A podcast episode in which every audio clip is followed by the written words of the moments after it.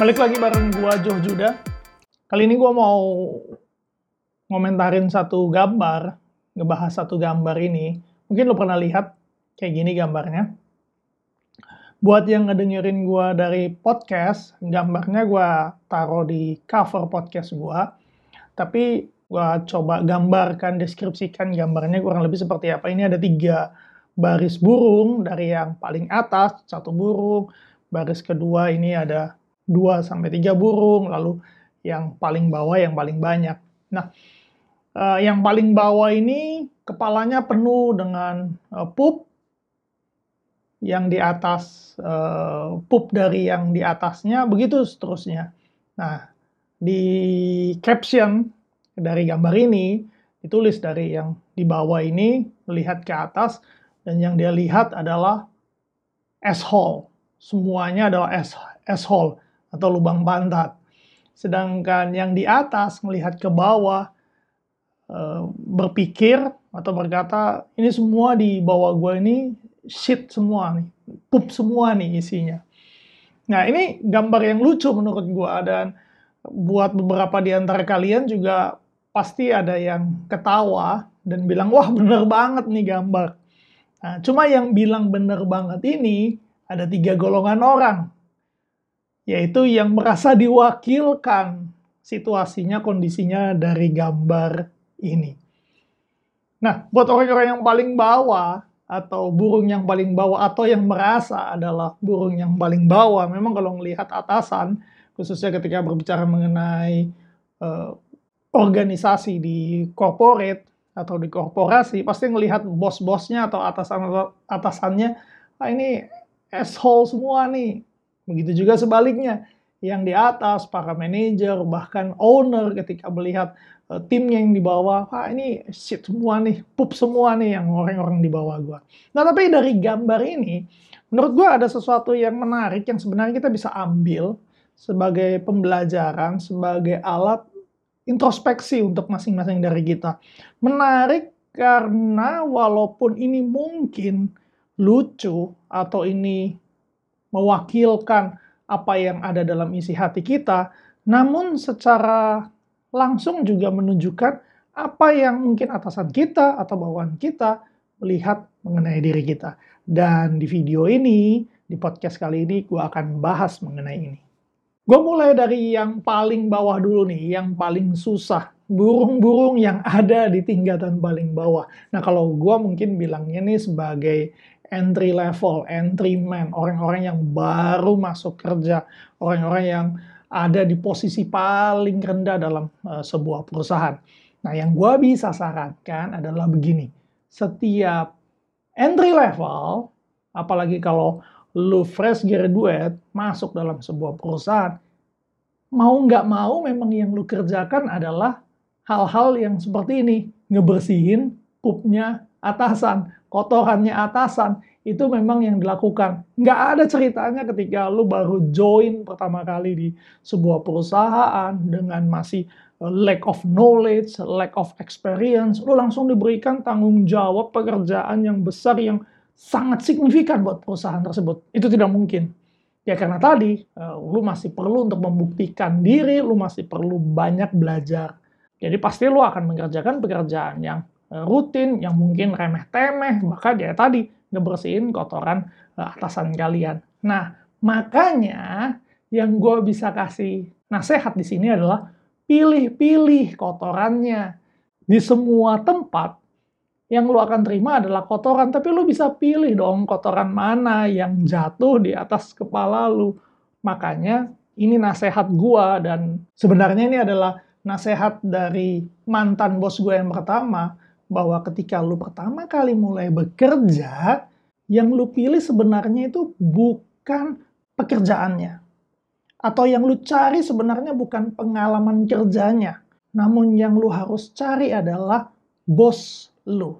Yang lu harus pilih dalam pekerjaan pertama lu adalah siapa yang akan jadi bos lu. Kenapa? Karena begini, bos pertama lu itu ya yang akan menentukan bagaimana lu melihat dunia kerja bagaimana lu bekerja, bagaimana work ethicnya lu, bagaimana lu akan membangun karir lu karir path lo dalam uh, profesionalisme. Jadi penting untuk mencari siapa yang akan menjadi bos lo. Apalagi dalam situasi saat ini, di mana pekerjaan itu sebenarnya ada di mana aja. Pengalaman kerja itu udah bisa didapat bahkan sebelum kita uh, selesai sekolah. Namun yang tidak bisa kita dapat di mana saja itu adalah atasan. Atasan yang baik, atasan yang punya integritas, atasan yang bertanggung jawab, itu yang harus uh, lu cari. Gue termasuk beruntung karena gue selama gue bekerja ya, atasan pertama gue, bos pertama gue, gue bisa bilang bos pertama gue, itu adalah dosen gue sendiri. Jadi gue memang kagum dengan dengan dosen ini dari semester awal, dari semester 3, sampai akhirnya dia jadi bos langsung gue, dan bos kedua gue setelah gue pindah kerja itu juga gue bisa bilang mentor gue orang yang sangat cerdas orang yang sangat pintar. S1-nya double S2-nya double dia sekarang udah doktor dosen juga di salah satu universitas swasta uh, di Jakarta yang cukup dihormati dan dia juga menjalankan bisnisnya gue belajar banyak hal sebenarnya dalam organisasi walaupun company-nya kecil ya. Dia itu yang punya uang, dia yang punya modal untuk membangun perusahaannya, namun dia sendiri masih terima gaji. Dan yang gue belajar, satu hal yang gue berkesan dari dia adalah dia belajar bagaimana memanage atau manajemen. Gue belajar di sini. Walaupun dia yang punya uang, walaupun dia bos satu-satunya, eh, dan di kartu namanya dia adalah CEO, namun gaji yang dia terima, salary yang dia terima adalah level manager. Dan dia pernah bilang, kenapa? Ya karena memang di sini posisi gue saat ini. Jabatan gue ditentukan dari berapa banyak followers gue atau tim di bawah gue. Jadi gue nggak mungkin naruh diri sebagai CEO kalau misalnya di bawah gue belum ada yang menempati posisi uh, eh, VP mungkin, director mungkin, uh, manager mungkin, dan tim-tim atau uh, bagian-bagian dari sebuah departemen.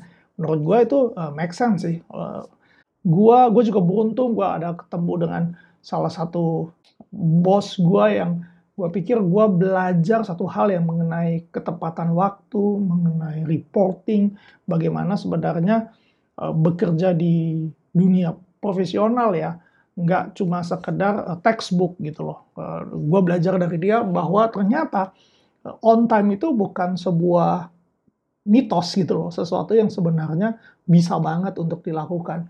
Namun gue belajar dari dia dan dan itu yang membentuk gue seperti saat ini. Jadi yang gue bisa sarankan ya untuk para fresh graduate ya, yang lu cari adalah bos lu. Nah, bagaimana cara mencarinya?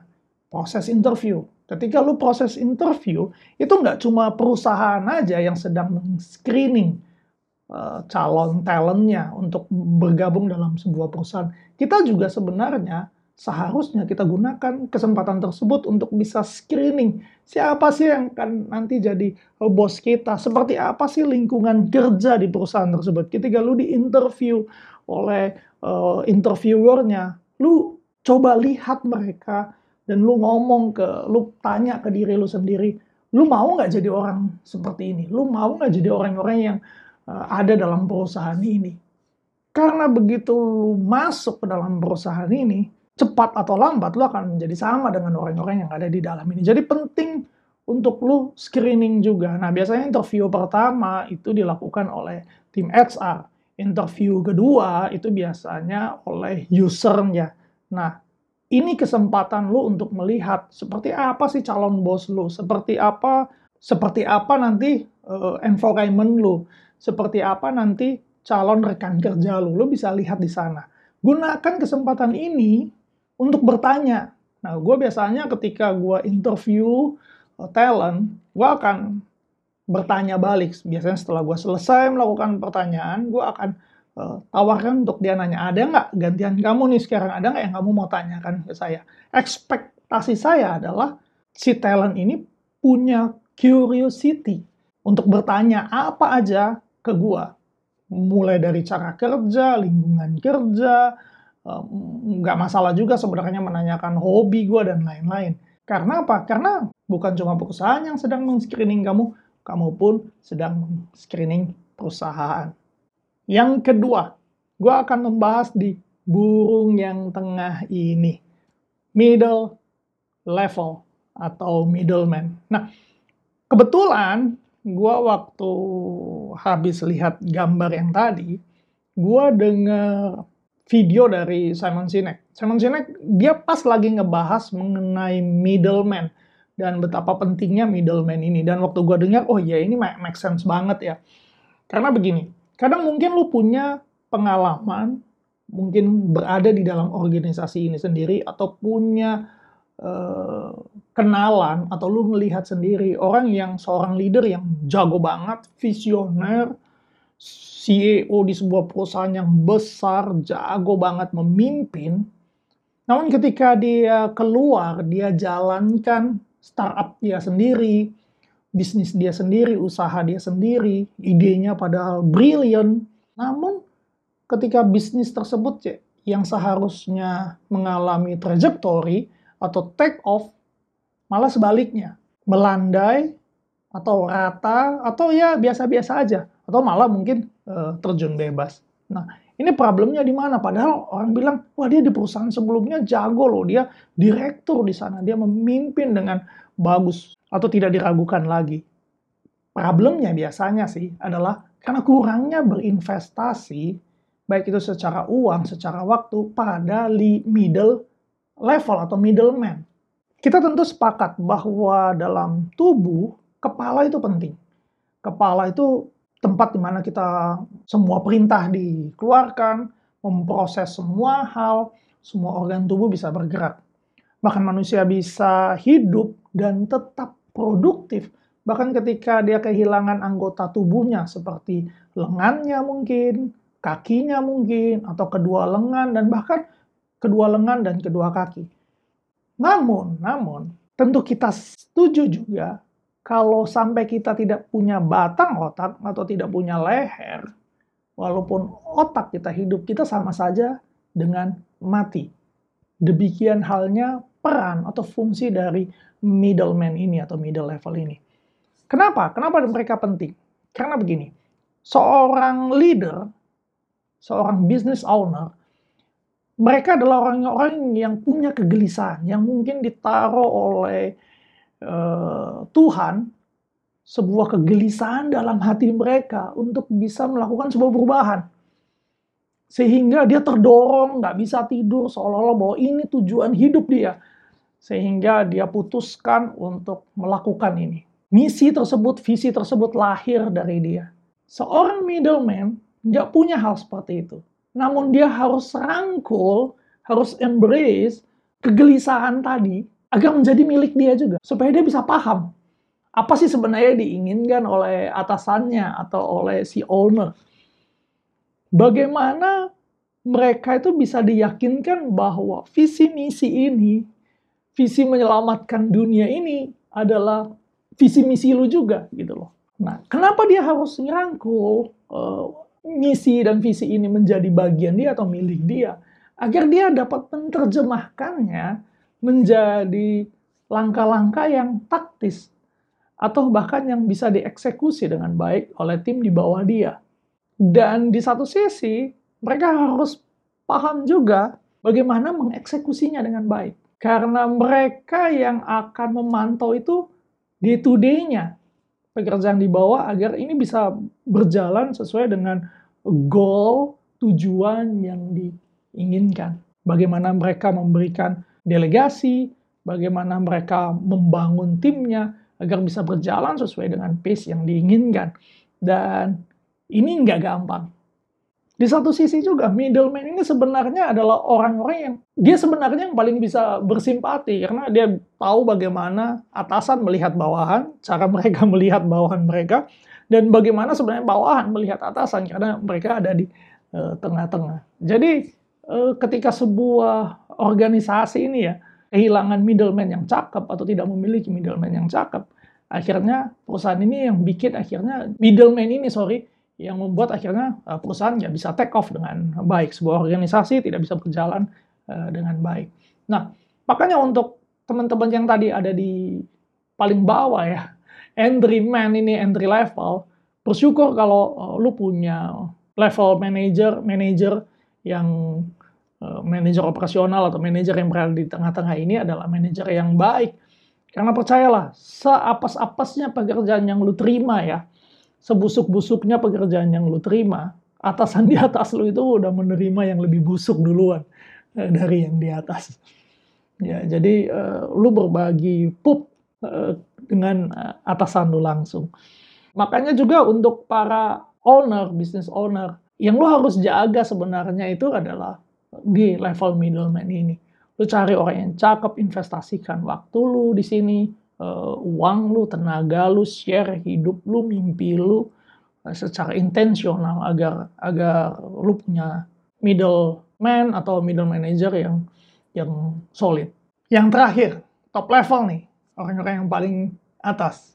Yang gue mau bilang ya, sama kalian yang ada di level ini ketika lu lihat ke bawah dan lu bilang ah gila tim gue ini nggak bisa diandalkan ah gila nih shit semua nih pup semua nih di bawah gue yang gue mau bilang eh hey, bro itu pup lu bro jadi kalau lu lihat ya tim di bawah lu nggak kompeten atau kerjanya lambat itu karena dia ngebersihin pupnya lu karena begini kesalahan yang lu buat itu walaupun kecil itu sangat berdampak, sangat signifikan sekali terhadap bisnis. Kesalahan kecil yang lo bikin, salah tanda tangan misalnya ya, itu akan berdampak sangat besar. Yang ngeberesin ini kan tim yang di bawah lo. Jadi ketika lo melihat ke bawah dan lo uh, ngerasa bahwa wah ini penuh dengan komplainan terhadap uh, tim lo, lo mungkin harus introspeksi diri dulu bahwa eh ini pupnya lo juga gitu loh. Karena sebenarnya yang paling bisa, paling berkuasa, paling punya otoritas, paling punya pengaruh untuk memperbaiki sebuah culture atau e, cara kerja productivity dalam sebuah perusahaan, ya tentu top management. Oke, okay? jadi sebelum sebelum lu komplain terhadap tim lu, terhadap middleman lu, bahkan terhadap orang-orang di bawah lu, coba cek kembali uh, apa yang lu makan sih sebenarnya. Kalau lu makan junk food, kalau lu makan kotoran, makanan-makanan yang uh, tidak sehat, tentu yang lu keluarkan adalah hal-hal yang gak sehat juga ke bawah. Kalau lu mengkonsumsi makanan-makanan yang baik, lu punya atmosfer yang positif tentunya, tentu yang lu keluarkan ke bawah, walaupun sama-sama pup ya, tapi pup lu akan jauh-jauh lebih uh, baik. Nah, tapi itu bisa jadi uh, introspeksi untuk uh, kita semua dan dan dan gambar ini masih tetap lucu ya sampai sekarang ketika gue lihat lagi, gue masih tetap uh, ketawa aja nih melihat gambar ini. Nah, tapi itu kan pendapat gue ya. Kalian sendiri gimana waktu melihat uh, gambar ini? Ada nggak yang kalian pikirkan yang mungkin berbeda dengan yang gue sampaikan? Uh, kita yuk sharing sama-sama, bahas sama-sama di komen. Thank you guys.